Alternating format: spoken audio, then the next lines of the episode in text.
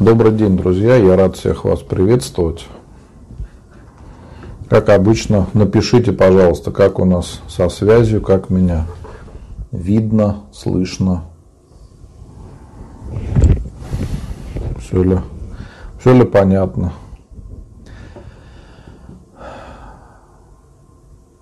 Сегодня Добрый утром, вечер, братья и сестры. Сегодня утром я провел такой краткий стрим, а, буквально на 10 минут, а, пообщался со всеми, кто был в это время онлайн в Инстаграме, ответил на некоторые вопросы, которые приходили а, в сообщения в посте для вопросов. Ну и пожелал всем Божьей помощи. Мне кажется, это, конечно, Хорошее такое получилось начало дня для людей а, с утра увидеть батюшку и получить благословение на предстоящий день. Поэтому постараюсь не забывать и в начале трансляции также всем вам желать счастья, здоровья и всего самого хорошего, Божьей помощи самое главное. Сегодня я служил молебен а, Пресвятой Богородице перед иконой Казанской. Была трансляция молебна в моем инстаграм и смотрело много людей. Когда я выключал трансляцию, было 8, больше 80 человек одновременно.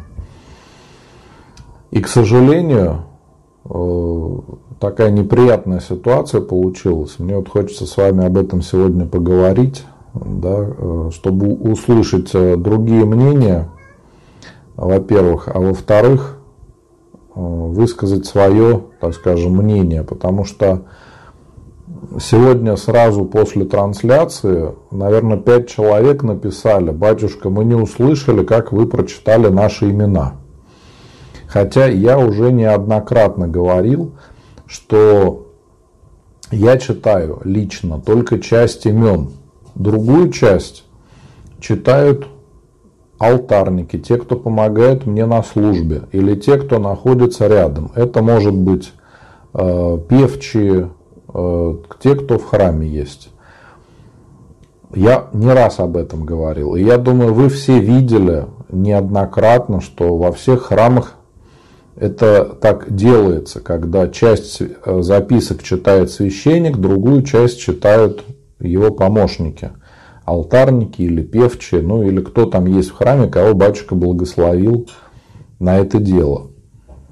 Но, к сожалению, люди все равно не понимают. Вот я вам уже рассказывал, что э, когда служил на острове, там был маленький храм и совсем немного записок, я спокойно э, прочитывал их все.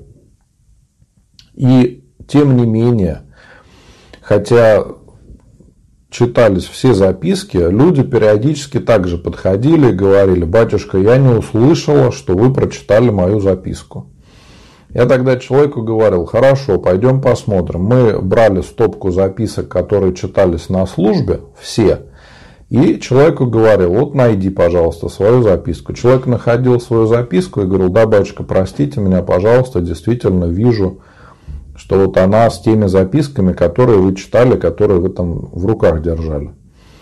То есть, во-первых, здесь такой момент, когда человек э, слышит, как читают записки в храме, он может не разобрать даже какие-то имена, потому что они читаются постоянно, без каких-то там пауз, без эмоций. А, просто читаются имена.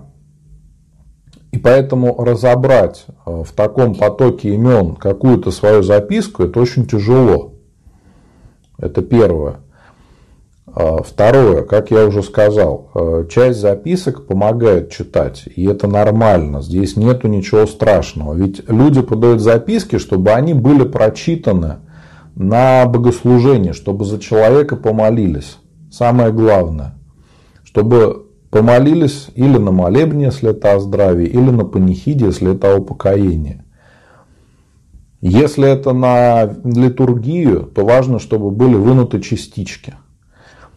И если священник будет сам все абсолютно делать, даже в небольшом храме, то это будет занимать очень много времени, потому что, допустим, в любом храме, кроме э, записок, есть еще сорокаусты, есть еще поминания на полгода, на год, то есть много разных треп подается.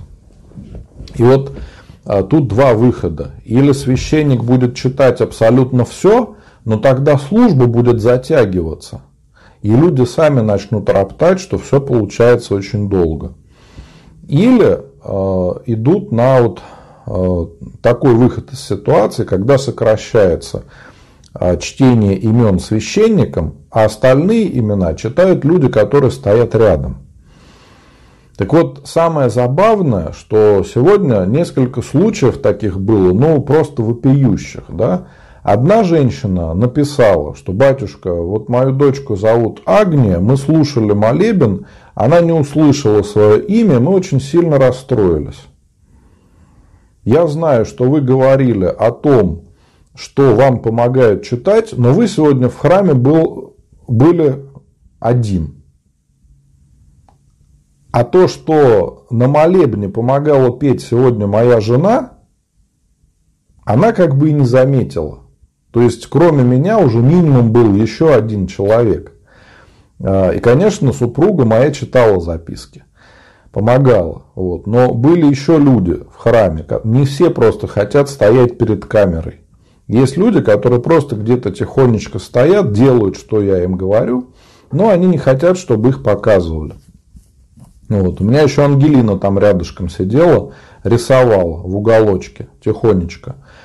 То есть э, мы приехали всей семьей сегодня, чтобы послужить молебен, чтобы помолиться за всех, потому что я живу не рядом с храмом. Я живу э, или 15, или 20 километров от храма, то есть в другом районе города. И мне каждый раз, чтобы приехать на молебен, надо ехать 15 километров. Вот просто знайте, что каждый раз, когда вы меня видите в храме, я проезжаю минимум 15 километров. Если бы я не молился за людей, зачем бы мне было это делать? Ехать куда-то там. Я бы придумал, наверное, как это можно сделать по-другому.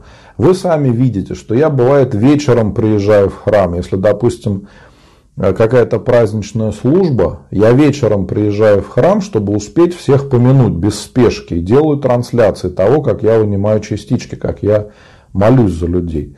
Иногда бывает, я приезжаю в храм рано утром. Если много записок, то я приезжаю пораньше. Бывает даже и в 7 утра приезжаю в храм, то есть там за полтора часа до службы, чтобы без спешки успеть за всех помолиться. Вот. И я так делал всегда.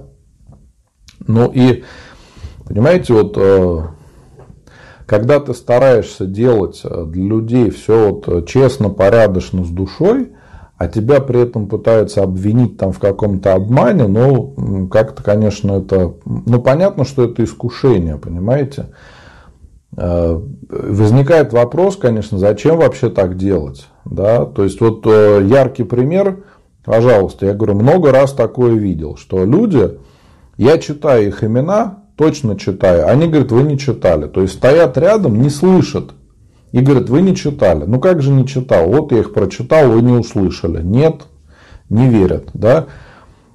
Кто-то вот так сегодня говорит, вы были один в храме. Ну как же я был один, если там кроме меня еще пела хотя бы моя супруга. Но были еще люди в храме, которые помогали, просто они не стали вставать перед камерой. Вот. И Э, Еще одна женщина, конечно, очень удивила, э, написала мне, как я могу убедиться в том, что вы там прочитали мою записку. Да? Я ей написал, ну, пожалуйста, если вы мне не верите, то приезжайте в мой храм, вы можете увидеть, э, где я живу, где я служу, вы можете постоять рядом со мной на службе, ну не в алтаре, а когда там панихида служится, когда молебен служится, вы сами увидите, а, все, что мы читаем, это первое. А во-вторых, я могу там дать стопку записок, вы сами найдете свою и увидите, прочитали ее на службе или нет. То есть, вот, э, понимаете, такая какая-то странная получается ситуация. Я не могу понять, как вот так можно. Если люди не доверяют, Ну а зачем тогда обращаться за помощью? Если ты не веришь, то зачем э, обращаться за помощью? Иди тогда в свой храм, кому-то там веришь, может быть, я не знаю. Как ты еще можно решить эту проблему? То есть у меня, понимаете, всегда такой подход, что я э, стараюсь сам не навязываться, но и никого не гоню от себя. Если люди ко мне приходят, я практически никогда человека там не выгоняю и просто так э, не забаню, там ничего такого не сделаю. Но иногда, э, если там люди уходят куда-то, да, говорят, все, батюшка, я от вас отписываюсь, вы меня там разочаровали, что-то еще, я там ухожу, я тоже из-за этого никогда не переживаю. Ну, ушел человек, ну, значит, так и надо, ничего страшного, бывает. Я к этому отношусь абсолютно спокойно. Но вот меня удивляет, когда мы ну, относимся с недоверием друг к другу. Вот таким образом. Я не могу понять логику. Вот зачем, если представьте, священник служит. Вот представьте такую ситуацию. Да? Батюшка служит. И люди его просят помолиться. Какой смысл ему обманывать? Объясните. Вот первое, во-первых, очень часто люди говорят, что батюшка, а мы чувствуем, что за нас молятся. Кто-то говорит, что там проблемы какие-то решаются, жизненные. У кого-то там реально вопрос жизни и смерти. Кто-то там при смерти и просит помолиться. У кого-то какой-то серьезный жизненный вопрос не решается. Люди просят помолиться. И там батюшка, может быть, просто пару слов сказал перед престолом Божиим в храме. И этого оказалось достаточно. И э, ну, как вот можно обманывать людей, когда они действительно к тебе идут с доверием и самым сокровенным. Потому что некоторые люди мне пишут, у кого-то действительно жизненные трагедии. Там люди реально плачут да, и просят о помощи. Как я могу обмануть после этого? Как вот это у меня не укладывается в голове так, как это можно сделать? Это раз. Во-вторых, э, любой священник, он же служит не в каком-то вакууме, что его никто не видит и его никто не знает. Если священник служит, то его видят все прихожане. Любой батюшка, он на виду у всех. А, можно сказать, что священник, он живет как в стеклянном доме. Да? Все, его, э, все его видят. Вот. А я, так скажем, выбрал вообще такой путь, что я наоборот стараюсь быть максимально публичным. И благодаря тому, что я многое о себе рассказываю сам и делюсь с вами очень многим, э, нету каких-то слухов против меня, нету каких-то статей против меня на ресурсах антицерковных, потому что я обо всем рассказываю сам, со всем вами делюсь, и вы видите, что я живой человек, что я где-то радуюсь, где-то переживаю, где-то там еще какие-то эмоции бывают. И когда э, люди видят, как батюшка служит, они же все понимают. Потому что вот те, кто меня смотрят через интернет, и то видят меня, и когда я служу, трансляции служб, и видят меня на онлайн эфирах. То есть сейчас вот мы общаемся онлайн, да, это же живое общение, его нельзя подделать. А, и представьте, вот у меня в храме много прихожан. Сейчас, да, сейчас идет эпидемия вируса, и храм закрыт, мы сейчас служим за закрытыми дверями. То есть э, на службе присутствуют только алтарники, Э, певчие и те, кто помогают на службе, там до 10 человек. Но во время э, остальное, то есть когда нету э, карантина, у нас в храме сотни людей. У нас обычное число людей в воскресенье больше 100 человек.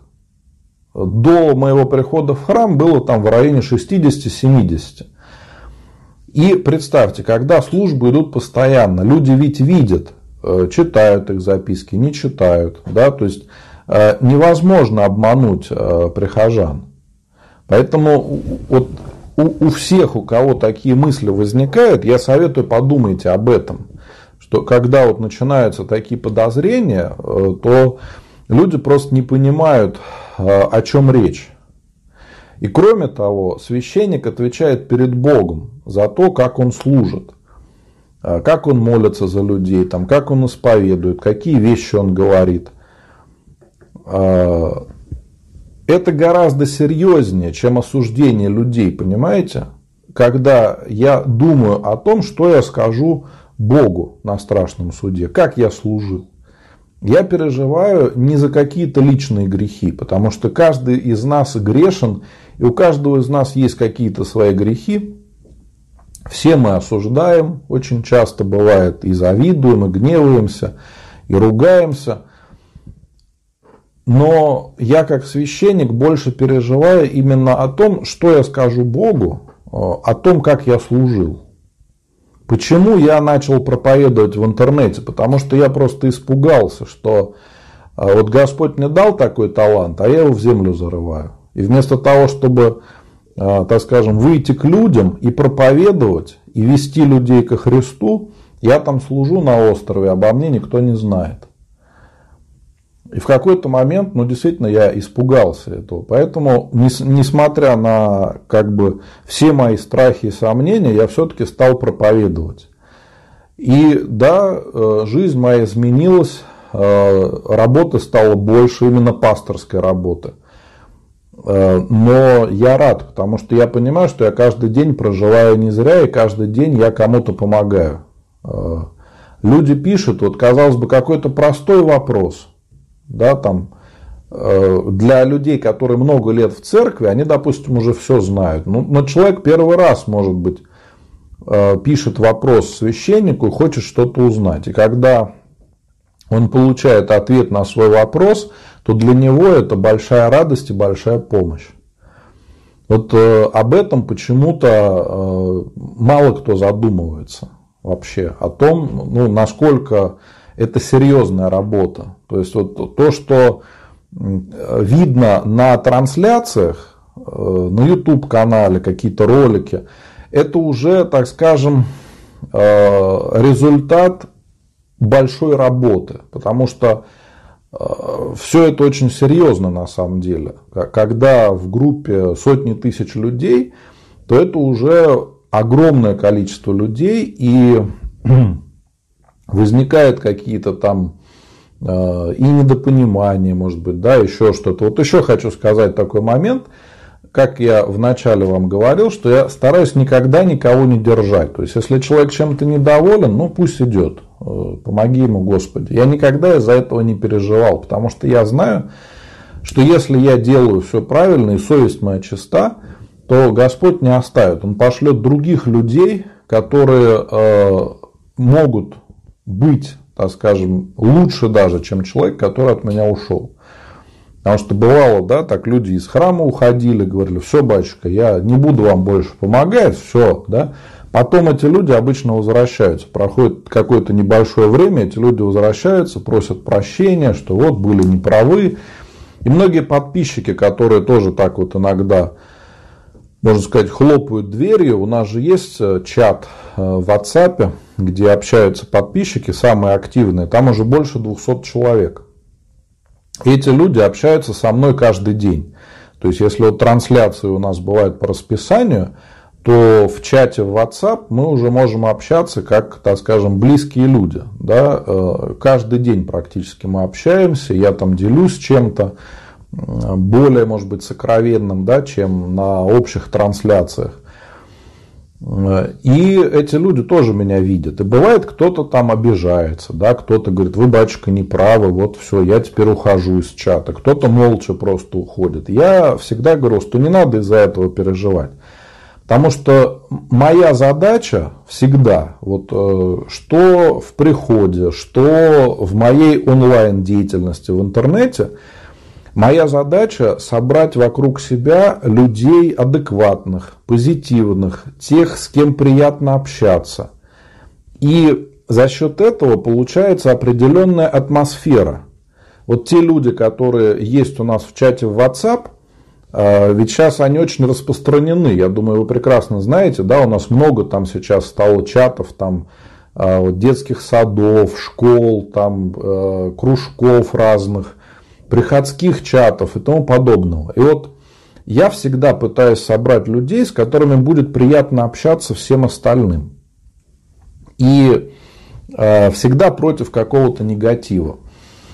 И вот в чате у нас сложилась такая атмосфера приятная, когда люди общаются друг другу, помогают, там, молятся друг другу. Сейчас многие прихожане говорят, что и когда к нам в храм приходят, они тоже чувствуют такую атмосферу, что все поменялось со временем. Тут э, не моя заслуга, тут вклад каждого человека, который приходит в храм. Ну и я думаю, вы видите все-таки, что э, в группах, в моих, и в группе ВКонтакте, в Инстаграм, тоже, мне кажется, довольно доброжелательная атмосфера. То есть, если кто-то начинает там ругаться, что-то еще, вносить какой-то негатив, мы этого человека просто баним. И я не вижу тут никаких сожалений. То есть, если человек взрослый, уже не ребенок и не умеет себя вести, ну, значит, что ему надо найти себе какое-то другое место, где люди будут с ним общаться на таком же уровне. Потому что каждый день э, в группу ВКонтакте, в Инстаграм приходят сотни комментариев. То есть пишет много людей, это сотни комментариев. Какой-то негатив мы сразу стараемся удалять. Я думаю, вы видите, замечаете это и цените то, что все-таки у нас складывается такая атмосфера, несмотря на то, что нас уже очень много, подписчиков в моих группах, тем не менее, там сохраняется такая доброжелательная, правильная атмосфера. Ну, как я вижу это, да.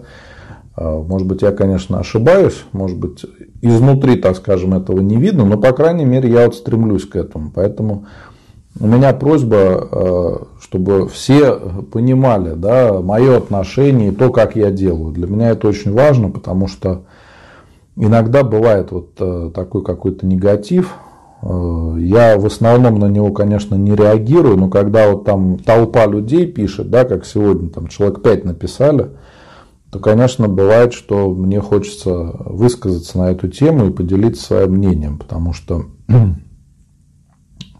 я думаю об этих людях, что вот а, когда они поймут, что они обвиняют э, священника в обмане, там, в чем-то еще, им ведь надо будет идти на исповедь э, и говорить о том, что они осуждали э, батюшку и вот так вот плохо про него думали. К сожалению, но многие этого не понимают. Поэтому я сегодня некоторым прямо так и писал, что рекомендую вам сходить на исповедь и покаяться, что у вас вообще есть такие мысли. Вот. Вообще, конечно, мне очень жаль людей, которые вот так живут и не доверяют друг другу, потому что э, Потому что, к сожалению, если человек э, не доверяет кому-то, это зачастую говорит о его внутреннем духовном состоянии. То есть, вот, вот как мы, если мы ведем себя честно, то мы думаем, что вокруг нас также честные люди, порядочные.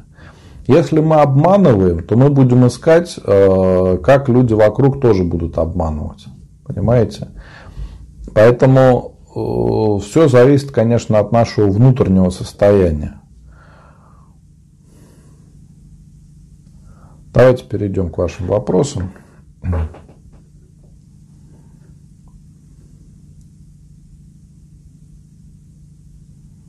Стас, есть там в Инстаграм вопросы какие-то или нет? Был один, сейчас вот к нему пытаюсь вернуться, потому что тут кучу всего написали. Кстати, вот многие ВКонтакте, в Ютубе спрашивают, как вам можно в чат добавиться.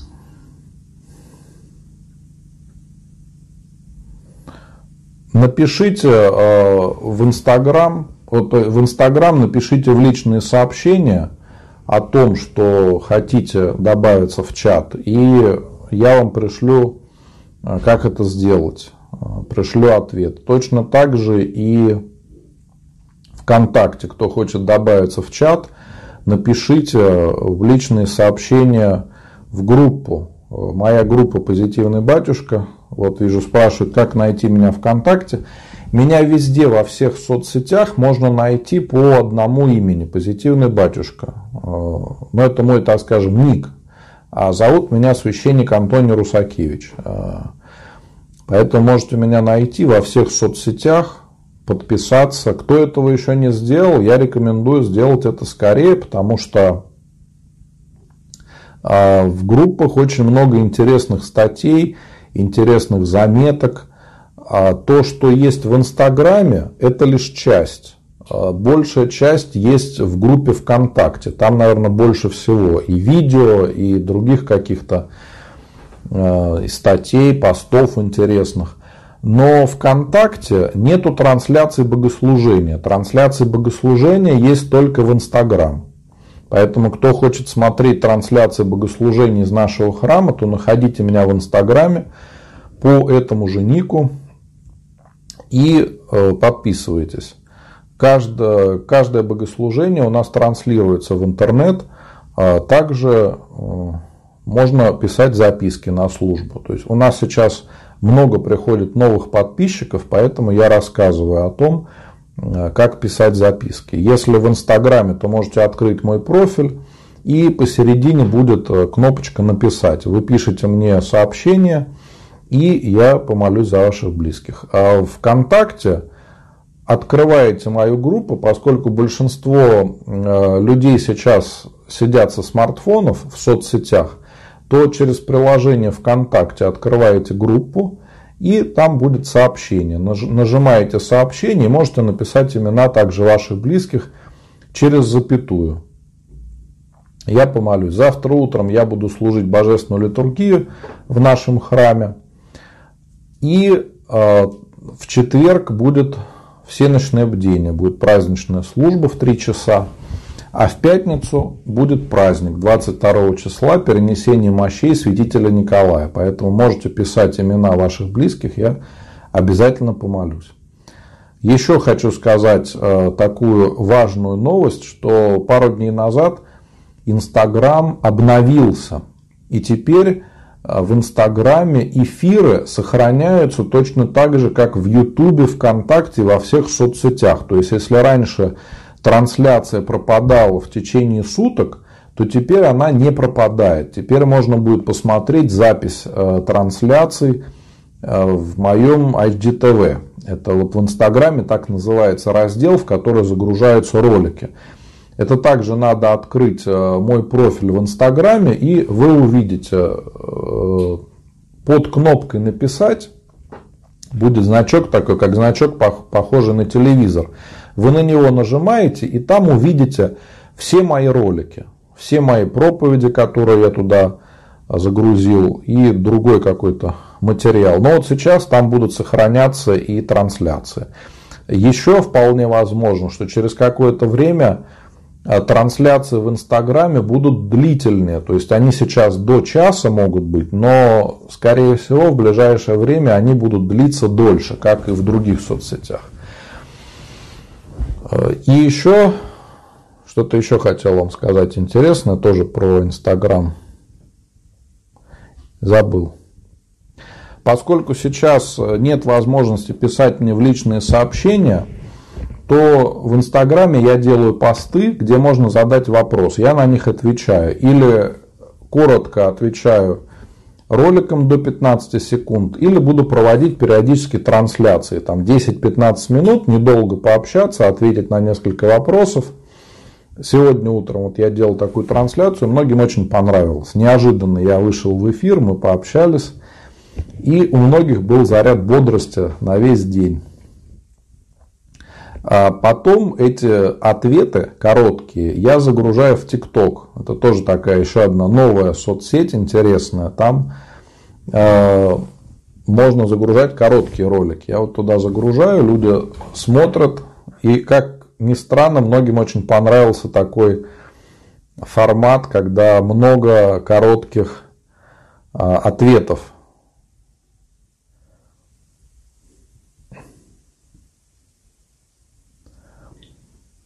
Юлия пишет. Батюшка, здравствуйте. Если меня в детстве крестила пара семейная, это отразится негативно на моей судьбе? Ну, вы же уже взрослый человек, вы, наверное, могли уже сделать выводы, как это отразилось на вашей судьбе или нет. Я уверен, что никак не отразится. Важнее то, как вы сами будете верить в Бога или не верить. В советское время не хватало священников, многие храмы были закрыты, и по этой причине э, крестили бабушки крестили просто миряне, то есть верующие люди, поскольку не хватало священников. Поэтому тут ничего страшного нету. Такое допускается, что если нет священника, то покрестить может любой человек. И такое крещение считается действительным. Второй раз креститься нельзя. Крещение совершается только один раз а, в жизни. Так вот, когда закончится карантин, можно ли будет приехать к вам в гости, переночевать есть где? Приехать можно будет, но пока негде переночевать. Мы сейчас строим дом рядом с храмом, большой дом, 400 квадратных метров. Э, там уже осталась внутренняя отделка и коммуникация. И когда мы его закончим, то у нас будут э, места для ночлега. Несколько номеров для отдыхающих у нас будет. Но пока такой возможности, к сожалению, нет. Но можно будет поискать где-то в Твери, где остановиться. То есть, в принципе, это вполне можно сделать.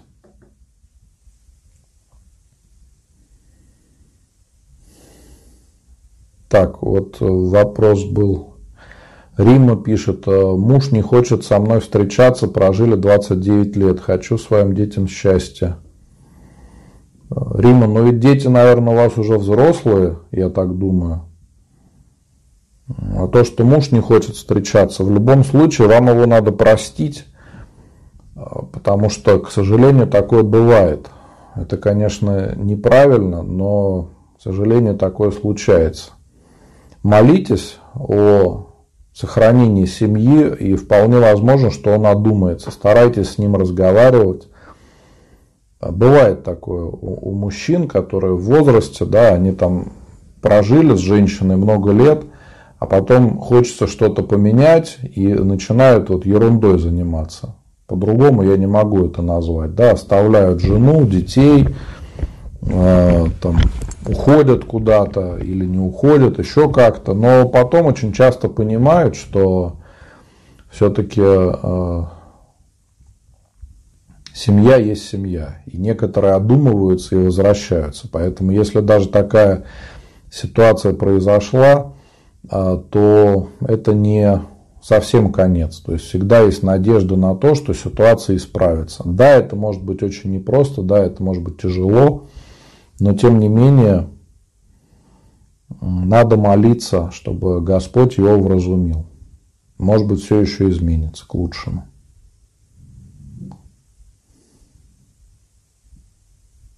Лидия пишет. У меня сын взрослый. Перестал ходить в храм. И даже на работу ходить перестал. Я прошу батюшку прийти к нему как заблудшей овце и поговорить с ним. Но батюшка сказал мне, пусть он сам придет. Как быть? Ну, батюшка абсолютно прав.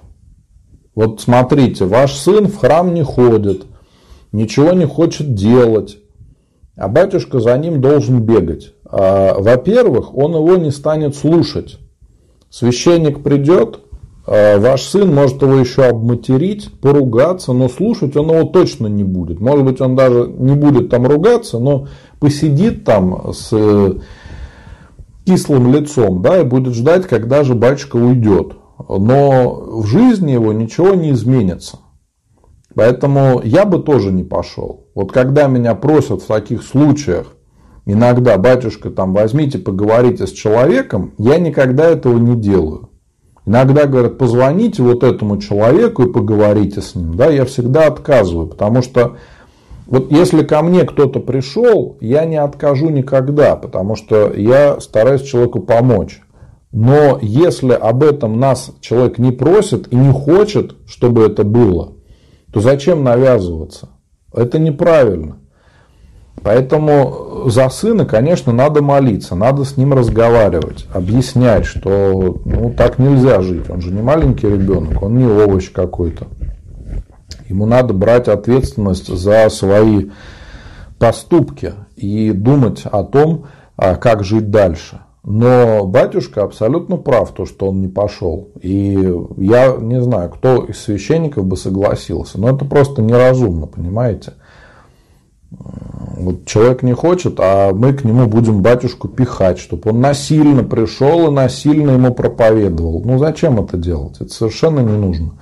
пользы от этого не будет никакой.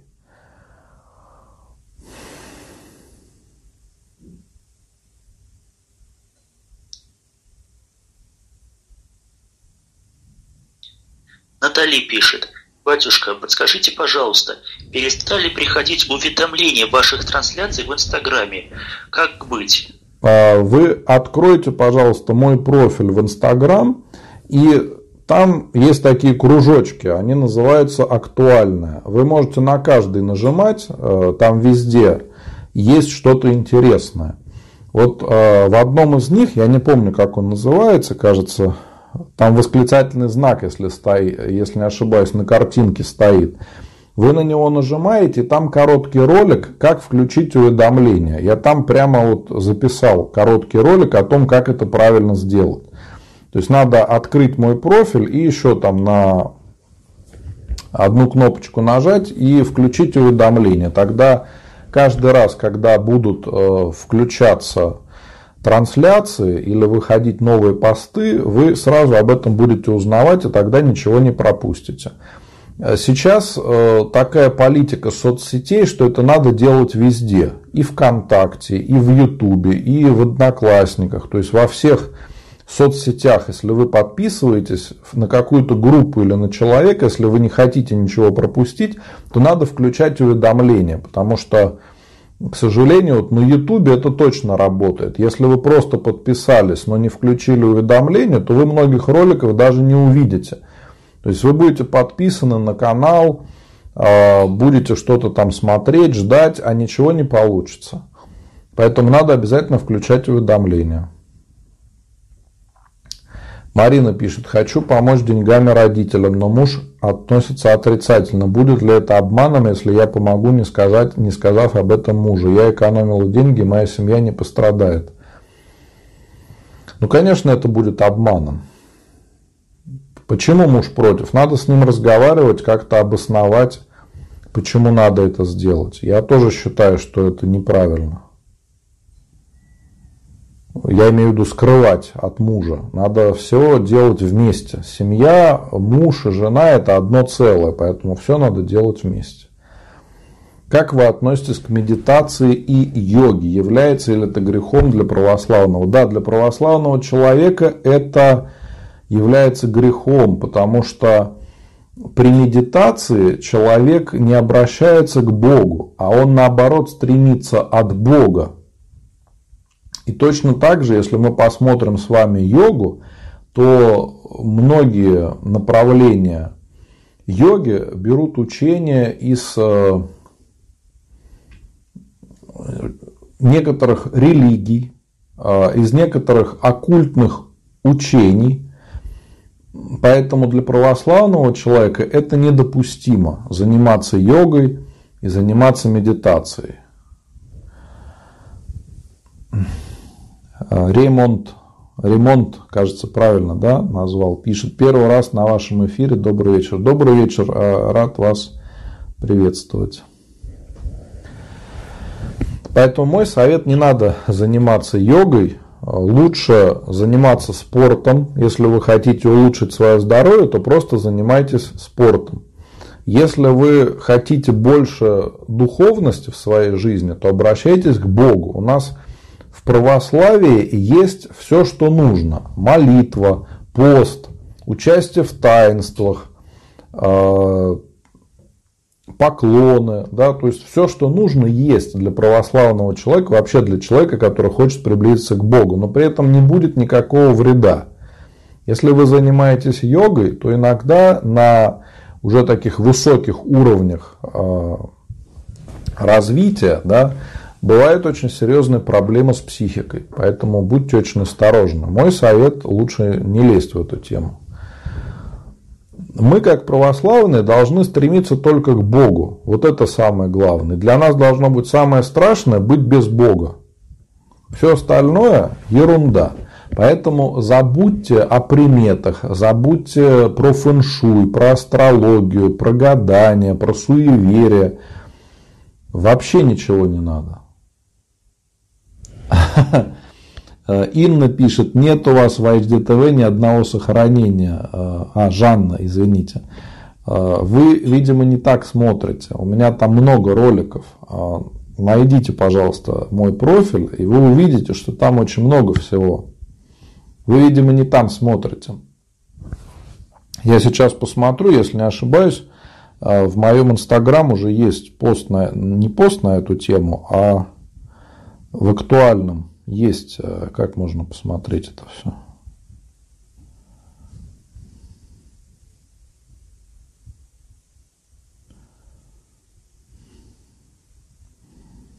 Да, действительно, вот, пожалуйста, в актуальном второй кружочек называется «Мои эфиры». Открываете ролик, и здесь вот показывается все, куда нажимать.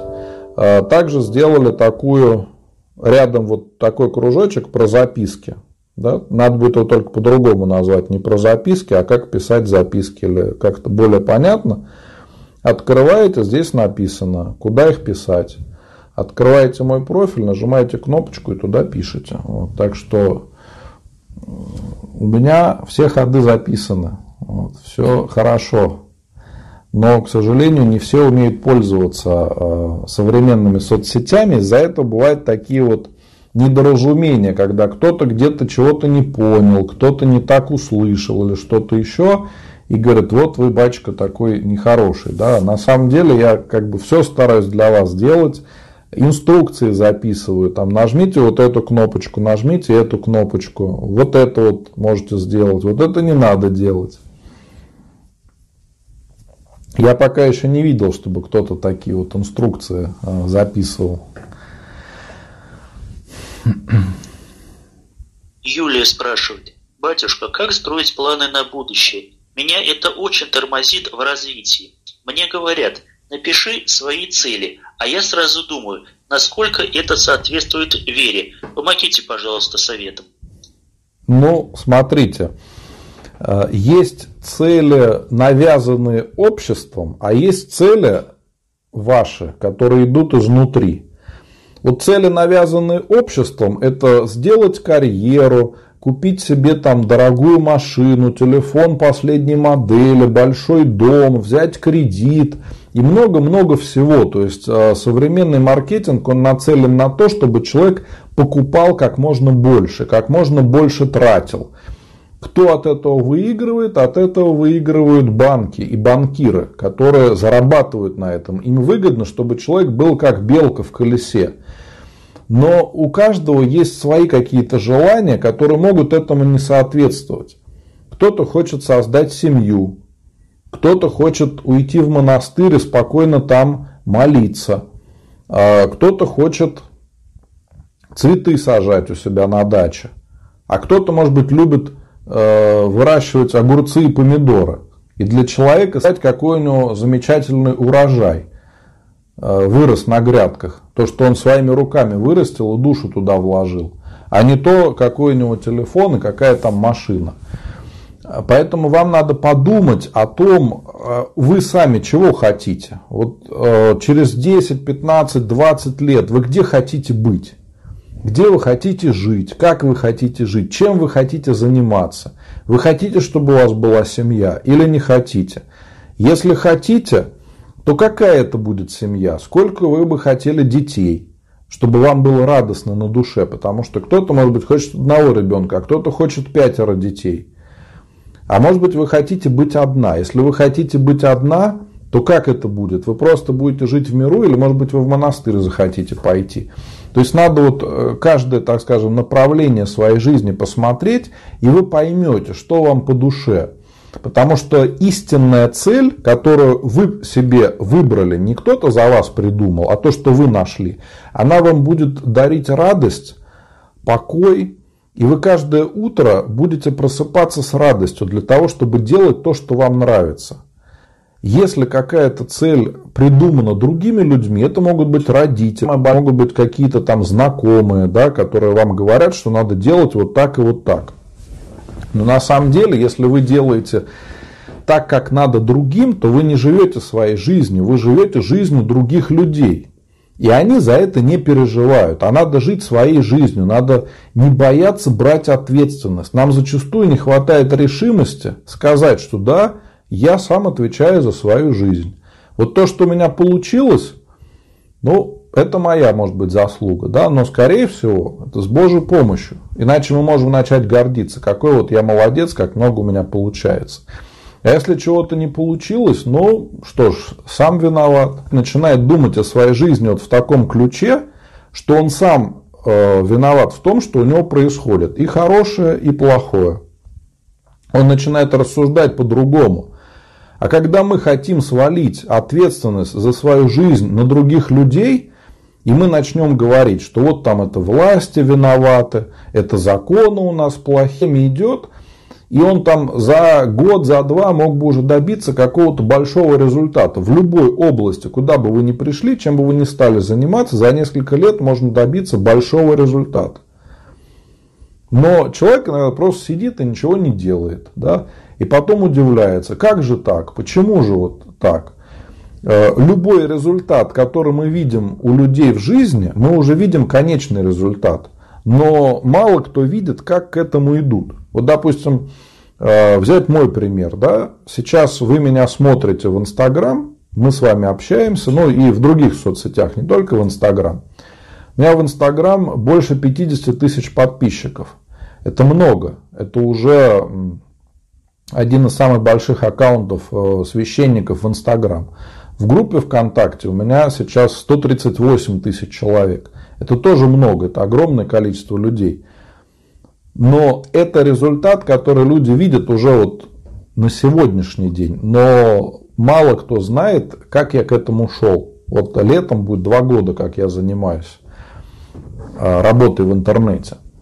Это вот такой яркий пример. А я мог бы также сидеть и говорить, что все плохо, я на острове служу, у меня ничего нету, вот все плохо, мы, мы все умрем, вот все кругом мне мешают, вот все совсем не так. И так бы сидел и ныл, и ничего бы не менялось. Понимаете? А я э, просто понял, что другого пути нету. Хуже острова быть не может, понимаете? И поэтому, когда прожил 12 лет на закрытом острове, то уже на жизнь смотришь совершенно по-другому. Я когда оттуда уехал, я как бы вздохнул полной грудью. Я теперь могу ехать куда хочу, могу общаться с кем хочу. А до этого я был как в заточении, понимаете, 12 лет. Я не скажу, что я там бедствовал, что у меня там все было плохо. Нет, у меня там все было хорошо. Но это просто пример того, что нам надо принимать иногда решения, за которые может быть страшно. Да, это всегда, конечно, риск. Это всегда может быть как-то некомфортно. Вообще хочу сказать, что а, любые наши правильные действия, они всегда некомфортны и нам всегда будет страшно. Любое хорошее дело, которое мы начинаем, это всегда будет страшно. Но если мы с вами будем делать все то же самое, что и люди вокруг нас, то и результат у нас будет точно такой же, как у всех. Вот, вот нам надо выбрать, ну что хотим. А, попробовать, так скажем, рискнуть, не останавливаться на том, что есть сейчас, и что-то делать. Но если мы не будем ничего делать, то результата точно не будет. И вот все, что я сейчас говорю, это применимо к любой сфере нашей жизни. И к духовной жизни точно так же. К семейной жизни. Вот я был э, до, до прихода в церковь, так скажем, я жил в деревне. У нас до храма было 12 километров. И зачастую, когда нам надо было ехать в храм, у нас то машина сломается, то еще что-то случится. И мы просто иногда не могли в храм попасть. Вот прямо как действительно э, были такие случаи, что собираемся ехать, да, опять машина сломалась. Вот постоянно такое было, очень часто. И что, я понял, что мне хочется быть ближе к Богу. Поэтому я уехал в монастырь. Оставил дом и уехал. У меня не было вообще ничего, неизвестно было, как моя жизнь дальше сложится. А, никаких денег у меня не было. Я оставил э, бизнес, который приносил, в принципе, хорошие деньги, оставил машину, э, личного водителя, все оставил и уехал. Понимаете? И поехал в монастырь. Я тоже мог бы сидеть, наверное, и вот бояться, там, ничего не делать, а как же вот все получится, да. Но, тем не менее, вот моя жизнь изменилась очень сильно, да. Поэтому нам каждый раз в жизни приходится делать выбор. Только верующий человек, он свою жизнь всегда сравнивает с Евангелием. Вот то, что я делаю, это правильно или нет, это грех или нет. Если это грех, то, конечно, делать этого не надо. Если вы видите, что это приносит вред другим людям, если вы видите, что вы нарушаете закон, если вы понимаете, что это действительно является каким-то большим грехом, то делать это не надо, потому что это для вас может закончиться плохо. Или тюрьмой, или там еще чем-то, да, и я уже не говорю о том, что э, жизнь как бы не может складываться хорошо, если мы ее строим на каких-то грехах. Но если мы понимаем, что ничего плохого в этом нет, но почему нет? Тогда не надо бояться, надо просто действовать, а не сидеть э, сложа руки. Понимаете, у нас вот есть такая привычка у русских людей сидеть и ныть, как все плохо, да, вот у нас вечно кто-то виноват. Помните, шутки такие были, что у нас Обама виноват, вот. У нас э, в лифте кнопки кто-то сжег. Кто это виноват? Обама, конечно. Лично сам по лифтам бегает и кнопки жгет. Да? Там, кто э, намусорил в подъезде или у, подъезда. Кто-то вот выходил из подъезда, мусорка стоит, и кто-то взял и мусор выкинул рядом с мусоркой. Не дойти там 100 метров до мусорки, до общей, кто-то выкинул мусор вот просто у подъезда. Там, где человек живет, он тут же и мусорит. Это, говорят, кто виноват? Обама виноват, Трамп виноват, кто же еще? Это они мусорят нам. Да? Понимаете, вот все от нас зависит. Надо начинать с малого. Не надо там пытаться изменить весь мир. Надо менять свою жизнь, свою семью, у себя в квартире порядок навести, у себя во дворе порядок навести, детей своих воспитать по-человечески. Уже будет какой-то результат, и вы его будете видеть. А так, конечно, мы можем очень много с вами говорить про то, что вот кто-то где-то там делает, да, как было, была раньше такая шутка, да, что вот э, в Африке там негров эксплуатируют. Э, в 80-е годы, если не ошибаюсь, еще это было, да, что вот кто-то там начинает жаловаться, говорит, ну вот, а, а там так, это как пример того, что мы ищем какие-то любые оправдания, которые даже к нам вообще не имеют никакого отношения. И, к сожалению, у верующих людей это очень часто бывает. Знаете, как верующие люди иногда говорят – ну, такова воля Божья. Я вот лежу на диване, ничего не делаю, не хочу менять свою жизнь. Ну, такова воля Божья. И мы сваливаем. А еще мы очень любим сваливать ответственность на разных бесов и чертей. Человек что-то сам там наделал, глупость какую-то, или откровенно просто согрешил, как ты это вот э, сделал? Ну, бес попутал, да, вот. А бес из-за печки высовывается и говорит, да я бы такого в жизни не придумал, вы что? То есть есть такая шутка даже, э, много таких православных шуток. Поэтому вот это э, нежелание брать на себя ответственность, оно нам очень мешает. И в том числе в духовной жизни. Знаете, сколько людей мне пишут и говорят, батюшка, что мне делать? Я говорю, иди на исповедь. В первую очередь тебе надо исповедоваться, поговорить со священником, прийти в храм. Человек говорит, я не могу. Почему не можешь? Я просто не могу и все. А как же ты хочешь что-то менять, если ты не хочешь ничего делать? Для того, чтобы что-то в жизни поменялось, должны быть поступки, не просто разговоры а именно надо что-то делать. Если мы не будем ничего делать, ну тогда и не надо ничего ждать.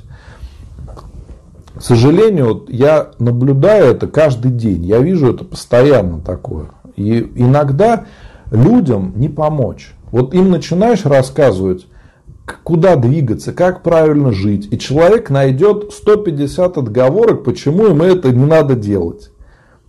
Человек говорит, батюшка, у меня кредиты, мне тяжело живется. Я говорю, ну и что? От кредитов еще никто не умирал. Вот смотри, надо делать вот это, вот это и вот это. И ты расплатишься со своими кредитами. Человек находит 100 отговорок, почему он не может этого сделать. И все. Поэтому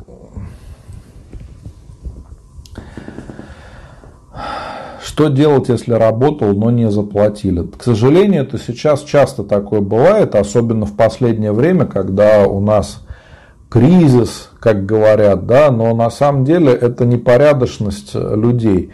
Надо воспринимать это как предупреждение о том, что вы слишком доверяете людям. Вот когда нас обманывают, то мы должны задуматься, почему нас обманули. Значит, мы слишком кому-то доверяем. А, значит, мы а, позволили себя обмануть. То есть надо выстраивать отношения с людьми таким образом, чтобы нас нельзя было обмануть.